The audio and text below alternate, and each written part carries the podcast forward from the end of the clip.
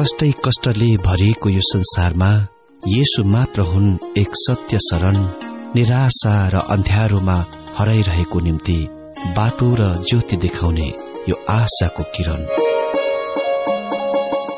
श्रोता साँचो शान्ति आनन्द खुशी अनि प्रेम नचाहने मानिस सायद यो संसारमा बिरलै होलान् तर अभाग्यवश समय र परिस्थितिको कारणवश जीवन आशा रहित अनर्थक र पट्टै लाग्दो बन्दछ। हामी विश्वास र आशा गर्दछौ यो आशाको किरणले निश्चय नै हाम्रो हारको जीवनमा आशाको नयाँ किरण हालिदिनेछ।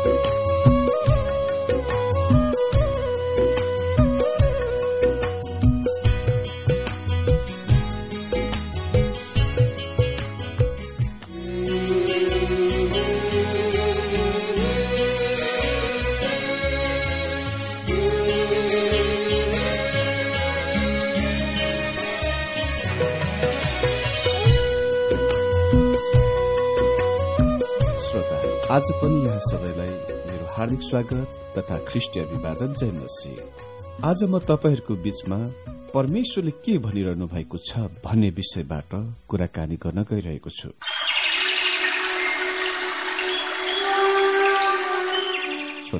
वार्तालाप वा कुराकानी चाहिँ दुईतर्फी हुने अनुभव हो। परमेश्वरले उहाँको वचनद्वारा हामीसँग कुराकानी गर्नुभएको छ। के तपाईँले परमेश्वरसित कुनै वार्तालाप गर्नुभएको छ? उहाँको वचन चाहिँ हाम्रो कुराकानीको भरपर्दो आधार हो। अचम्मको कुरा यदि परमेश्वरले तपाईँसँग कुरा गर्नुभएको थियो भने के तपाईँले उहाँलाई सुन्नुभयो? तपाईँले उहाँलाई बुझ्नुभयो त? उहाँले तपाईँसित कुरा गरिरहनु भएको छ भनेर तपाईँले थाहा पाउनुभयो त?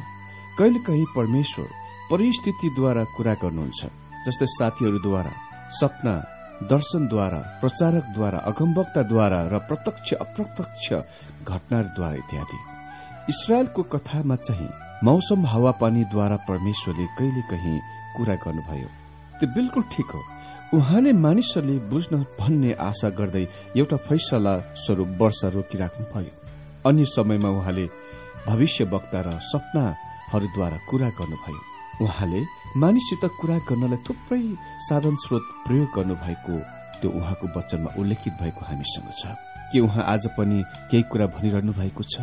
यो प्रश्नको उत्तरमा उत्पत्ति एकतालिस अध्यय चौधदेखि चौबिस पदमा उल्लेखित भएको योसेफको जीवनमा भएको एउटा अनुभवतर्फ हामीहरू फर्कनुपर्छ। यहाँ यस प्रकार लेखिएको छ। यसै कारण फारोले योसेफलाई बोलाउन पठाए र उनीहरूले तिनलाई झ्यालकानबाट निकालेर ल्याए। तिनले दारी र कपाल खौरे र लुगा फेरे अनि तिनी फारूको सामुन्ने हाजिर भए। फारोले योसेफलाई भने मैले एउटा सपना देखे तर यहाँ कसैले त्यसको अर्थ बताउन सकिएन मैले तेरो विषयमा सुने। कि सपना सुनेपछि तैले अर्थ खोल्न सक्छस रे। योसेफले फारोलाई भने यस्तो ज्ञान त ममा छैन। तर परमेश्वरले फारोलाई यथार्थ उत्तर दिनुहुन्छ। तब फारोले योसेफलाई भने म नील नदीको किनारमा उभिरहेको थिएँ। अनि सातवटा खुब सप्रेका मोटा गाईहरू नील नदीबाट निस्केर काँसको घारीमा चढ्न लागे। त्यसपछि निर्धार हड्डी र छाला मात्र भएका दुब्ला दुब्ला मैले मिश्रमा कहिले नदेखेका गाईहरू तिनका पछि लागे। ती हड्डी र छाला मात्र भएका दुब्ला गाईहरूले पहिलेका सातवटा सप्रेका मोटा मोटा गाईहरूलाई खाइहाले। तर तिनीहरूले ती सातवटालाई खाइसकेपछि पनि तिनीहरूले खाए भनेर कसैले भन्न सक्दैन थियो। किनभने तिनीहरू अझै पनि पहिले जस्तै दुब्लै थिए। तब म बिउजे। मैले मेरो दोस्रो सपनामा यो पनि देखे। एउटा डाँटमा सातवटा भरिला र असल बाला पर्साए फेरि ओइल्याएका सेप्रा र पूर्वीय बतासले हानेका सातवटा बालाहरू त्यसपछि पसाए। ती सेता बालाहरूले ती सातवटा असल बालाहरूलाई निलिहाले। मैले जादुगरहरूलाई पनि यो सपना बताए तर मलाई यसको अर्थ खोलिदिने कसैले पनि सकेन। श्रोता यी विवरणमा परमेश्वरले सपनाद्वारा मूर्ति पूजक राजासित कुरा गर्नुभयो। म योसेफको अनुभवलाई हेर्न चाहन्छु र अनि अनुभवमा भएका ती दुईवटा कदमहरू सूचित गर्न चाहन्छु। योसेफ बोलाइएको चाहिँ पहिलो कदम हो। यो हुन चाहिँ मध्य टक्र्याउने नाकेको त्यो यादको कारणले थियो। उसले पुनः स्मरण गर्यो अनि योसेफको सम्बन्धमा फारोलाई नबताएको त्यो उसको गल्ती उसले स्वीकार गर्यो। यो त दुई वर्ष बितिसकेपछिको कुरा थियो। जति बेला मदिरा पान नाइकेले फारोलाई बताएको र त्यसलाई पठाएर तिनीलाई बोलाइयो तिनले योसेफलाई तुरन्तै ल्याए। म कल्पना गर्न सक्छु कि राजा चाहिँ यो सपनाको बारेमा धेरै गम्भीरतामा थिए। यसले तिनलाई दुखी बनायो। उनी यसको अर्थ के हो भनेर छिट्टै जान्न चाहन्थे। तर राजाको सामुने ठिकसँग उपस्थित हुने तयारीले योसेफलाई समय लाग्यो। उल्लेख छ कि उनले आफ्नो दारी जुवा खौरेर सफा शुद्ध लुगा लगाए। श्रोता त्यहाँ यो जवान मान्छे योसेफको बारेमा केही कुरा महान छ भनेर म विश्वास गर्छु।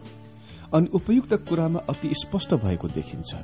यो देखिन्छ कि कुनै कुनै मानिसले उपयुक्त के हो भनेर जान्दैनन् तिनीहरू उपयुक्त तयारी बिना नै उच्च अधिकारीको उपस्थितिमा देखा पर्छन्। तर योसेफ चाहिँ होइन। उनले त दारी जुङ्गा काटेर आफ्नो अनुहार चम्किलो गराए।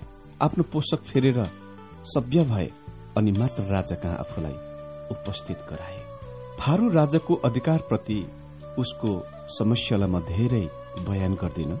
उनले भने मैले सपना देखेको छु र मेरो निम्ति यसको अर्थ खोलिदिने कोही भएन। तिमीले गर्न सक्छौ भनेर मैले सुनेको छु। यो योसेफको सामना गर्ने चुनौती हो। किनकि यो गर्न सक्ने अरू कोही भएन। के यो हिब्रू नोकरले गर्न सक्थ्यो? जादुगर भन्दा छिट्टो छरितो र अनुभवी थिए? के उनीसँग धेरै शिक्षा थियो? तैपनि स्वीकार गर्नु परेको त्यो के हो त? यो उनले सामना गर्ने ठूलो चुनौती हो। श्रोता अहिले उनले साहससित भने नाइ म खुबीवान मान्छे त होइन। मसँग तपाईँले चाहेको जानकारी छैन तर मसँग जोडेको सम्बन्ध छ। यो कुरा जान्नुहुने कुनै एकजनासित म नजिकै छु। उहाँको नाम यहोवा परमेश्वर हो। उहाँ नै एक हुनुहुन्छ जसले फारूलाई सन्तोषजनक एउटा उत्तर दिन गइरहनु भएको छ। अहिले विशेष विचारणीय यही कुरा छ किनभने यसको निम्ति प्रतिमा पूजक भनेर मिश्र देश चिनिएको छ। तिनीहरूका धेरै किसिमका देवदेवताहरू छन् तर योसेफ यसलाई अति स्पष्ट गर्छन् कि उनको ज्ञान आफ्नै बुद्धिबाटको होइन तर महान परमेश्वरबाट आएको हो जो उहाँ हरेक व्यक्तिमाथि स्थिर हुनुहुन्छ। यसरी योसेफलाई परमेश्वरले यसको उत्तर दिनुहुन्छ भन्ने साहस भयो। म योसेफलाई मन पराउँछु। तपाईँले नि त। म उनको प्रशंसा गर्छु। किनभने उनले ज्ञान बुद्धिको साँचो स्रोत जान्दथे र परमेश्वर नै बुद्धिको स्रोत हुनुहुन्छ। त्यहाँ धेरै मानिसहरू छन् जोहरू अझै पनि निकास खोज्नलाई यिनीहरूले उक्तम प्रयास गरिरहेका छन्। ती मिश्री जादुगर र शास्त्रीहरू जो सधैँ असफल हुनेहरू जस्ता यिनीहरूको यथायोग्य रीतिद्वारा सत्यता खोज्नलाई प्रयास गर्दै काम चलाइरहेका छन्। त्यहाँ थोरै मानिस छन् जोसँग भएको सत्य बुद्धि ज्ञान मानवीय जुक्तिबाट आउने गर्दैनन् भनेर मानिलिनलाई साधारण बुद्धि छ। फेरि पनि बाइबलले हामीलाई भन्दछ कि सात सत्य बुद्धि ज्ञान माथिबाट आउँछ। यो परमेश्वरदेखि आउँछ भनेर योसेफले यसलाई यहाँ परिचित गराए। उनले फारू राजासित बोल्दाखेरि वास्तविकता र मर्यादाभित्र रहेर बोले। फारू राजाको सपनाहरूको अर्थ खोले यस किसिमको बुद्धि सम्भव गराउने जो स्वर्गीयका परमेश्वर मात्र हुनुहुन्छ भनेर योसेफले जान्दथे। श्रोता योसेफलाई सपनाको विषयमा बताइनु चाहिँ दोस्रो कदम हो। फारो राजाले भने म नदीको किनारमा उभिएको थिएँ अनि नदीबाट खुब राम्रा सातवटा गाईहरू माथि निस्केर काँसको घारीमा चढ्न शुरू गरेको मैले देखे। त्यसपछि अरू सातवटा दुब्ला पातला हड्डी मात्र भएका मैले सधैँ देखेका जस्ता गाईहरू मैले देखे। मिश्रको पुरा देशभरि खराबीको निम्ति यस्तो किसिमको पशुहरू मैले कहिले देखेको थिइनँ। तिनीहरू नदीबाट माथि आए र राम्रा गाईहरूको अगाडि उभिए। ती नराम्रा गाईले राम्रा मोटा गाईहरूलाई खाए अनि यिनीहरूले के के खाए भनेर म बताउन पनि सक्दिन। यिनीहरू पहिलाको जस्तै दुब्ला पातला हाडै हाड र छाला मात्र देखिन्। त्यसपछि म बिउचे यसरी नै उनी फेरि निधाए। त्यसपछि मेरो सपनामा अर्को कुरा देखे। सातवटा बालहरू एउटै डाँटमा बाहिर निस्केर आए। यिनीहरू असल र भरिला प्रचुल फसल तथा विशेष अति सप्रेका असल बालहरू थिए। त्यसपछि अरू सातवटा नसप्रेका अनि ओइल्याएका बालहरू एउटै डाँटबाट निस्केर आए अनि ती सातवटा असल बालहरूलाई खाइदिए। त्यस्तो सपनाहरू प्राय हुन्छन् र यिनीहरू साँचो भावपूर्ण बन्दैनन्। सच्चाइमा केही पनि हुँदैन। ती सपना सपना मात्र हुन्। ती सपनाहरू योसेफलाई बताइसकेपछि राजाले भने यो मैले जादुगर शास्त्रीहरूलाई बताएँ तर यो मलाई स्पष्ट गर्न सक्ने कोही पनि त्यहाँ भएनन्। अहिले तपाईँ योसेफले सामना गर्नुपर्ने त्यो ठूलो चुनौतीलाई हेर्नुहोस्। यहाँ उनी नौलो ठाउँमा प्रदेशीको रूपमा थिए। एउटा मात्र हिब्रू साँच्चै नै त्यस स्थानको लागि विदेशी थिए। तिनी तिनको बीचमा भएका सबै मानिसहरू मिश्री थिए अनि मिश्रको सबै कुरा तथा थोकहरूलाई राम्रो प्रकारले जानेका थिए। प्राचीन मिश्रीमा उच्च स्तरको सभ्यता थियो। यिनीहरूका भवन इमारतहरू भत्काएको अवस्थामा प्राचीन र आधुनिक संसारको अचम्मको कुरा अझै पनि मिश्रमा भएको आश्चर्य आज पनि देखिन सक्छ। हामी अझै पनि निश्चित हुन सकेका छैनौं कि तिनीहरूले कसरी सिलोट ढुङ्गा र ती चट्टानहरू ल्याएर ती अचम्मका इमारत र स्तूपाकार स्तम्भ निर्माण गरे होलान्। यसैले योसेफ साँच्ची नै जाँचमा परेका थिए अनि उनले यो गर्न सक्थे या सक्दैनथे हजुर परमेश्वरसितको उनको सम्बन्ध हुन चाहिए जसले मान्छेका हृदयका गुप्त कुराहरूलाई प्रकट गर्न के त्यसलाई सक्षम बनाउनुहुन्छ त? हामी मध्ये अति थोरैले जाँचमा पास हुनलाई त्यो जस्तै कठिन अवस्थामा चुनौतीको सामना गर्नेहरू छौ होला। उनले राम्रोसँग कल्पना गर्न सक्थे कि यदि उनले परमेश्वरबाट उत्तर प्राप्त गरेनन् भने तिनी कि त अँध्यारो जेलमा या झुन्ड्याउनलाई जानु पर्थ्यो। यसरी नै यदि उसले उत्तर प्राप्त गरे भने तिनी अँध्यारो जेलबाट मुक्ति पाउने सम्भावना हुन सक्थ्यो। यस्तो चाहिँ उनलाई चुनौती थियो र चुनौती भयो। उनलाई जादुगरले यो गर्न नसकेको बताइयो। उनले गर्नुपर्ने जेसुकै काम योसेफले अति राम्रो गर्थे। मानिसहरूको कमजोरी बताउन र यिनीहरूको डर त्रासमा सान्त्वना दिनलाई परमेश्वरले तिनलाई प्रयोग गर्नुहुन्थ्यो। श्रोता ती मिश्र देशमा जवान हेब्रो नोकरले उसलाई बुद्धि ज्ञान आउने स्रोत स्वर्गीयका परमेश्वरलाई चिनाउँदै बिल्कुल उचित तरिकामा आफूलाई व्यवहारमा प्रकट गर्यो। म त्यहाँ धेरै टाढा अति नै टाढा भएको पाउँछु किन त्यो स्वर्गीयका परमेश्वरबाट मात्र आउने सत्य बुद्धि ज्ञानलाई जसले चिन्नु पर्यो तर मिश्रीहरूले चाहिँ होइन। यदि तपाईँको यहोवा परमेश्वरसित नाता सम्बन्ध जोडिएको छ भने परमेश्वर जसले योसेफलाई बोलाउनु भयो मिश्रको देउताले चाहिँ होइन तर जसको न यहोवा परमेश्वरमा हरेक प्रश्नको समाधान भएको म पाउँदछु।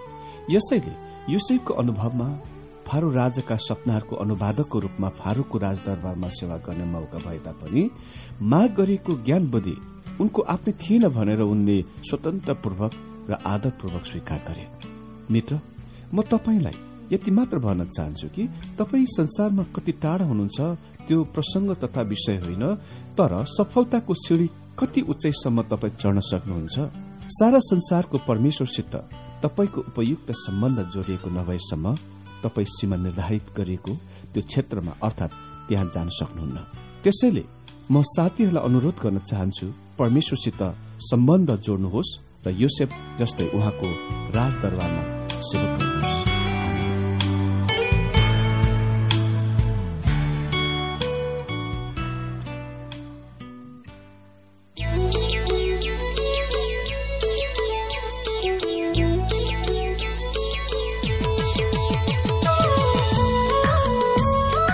श्रोता आजको यो कार्यक्रम तपाईँलाई कस्तो लाग्यो? पक्कै पनि रमाइलो लाग्यो होला। यदि यो कार्यक्रम सुनेर मनमा कुनै प्रश्नहरू कुनै सुझावहरू या कुनै जिज्ञासहरू छन् भने हामीलाई लेखी पठाउन सक्नुहुनेछ। साथै तपाई निशुल्कमा ख्रिष्ट पत्र पत्रिकाहरू प्राप्त गर्न चाहनुहुन्छ भने हामी तपाईँको लागि सेवामा सदैव उपस्थित छौं। पत्रचारको लागि हाम्रो ठेगाना यस प्रकारको छ। कार्यक्रम आशाको किरण जीपीओ नम्बर आठ नौ सात पाँच एपिसी पच्चिस एकसठी काठमाडौँ नेपाल। फेरि एकपल्ट सुन्नुहोला कार्यक्रम आशाको किरण। जीपीओ नम्बर आठ नौ सात पाँच एपिसी पच्चिस एकसठी काठमाडौँ नेपाल। हाम्रो इमेल आइडी हो T W R Nepal at Yahoo dot com. साथै अन्ठानब्बे चार सत्तरी पैंतिस छ सौ उनासीमा एसएमएस पनि गर्न सक्नुहुनेछ। हुन्छ श्रोता आजलाई हामी विदा चाहन्छौ। अर्को कार्यक्रममा यही समय अनि यही मिटर बेडमा फेरि भेट्नेछौ। तब सम्मलाई नमस्ते अनि जय मसी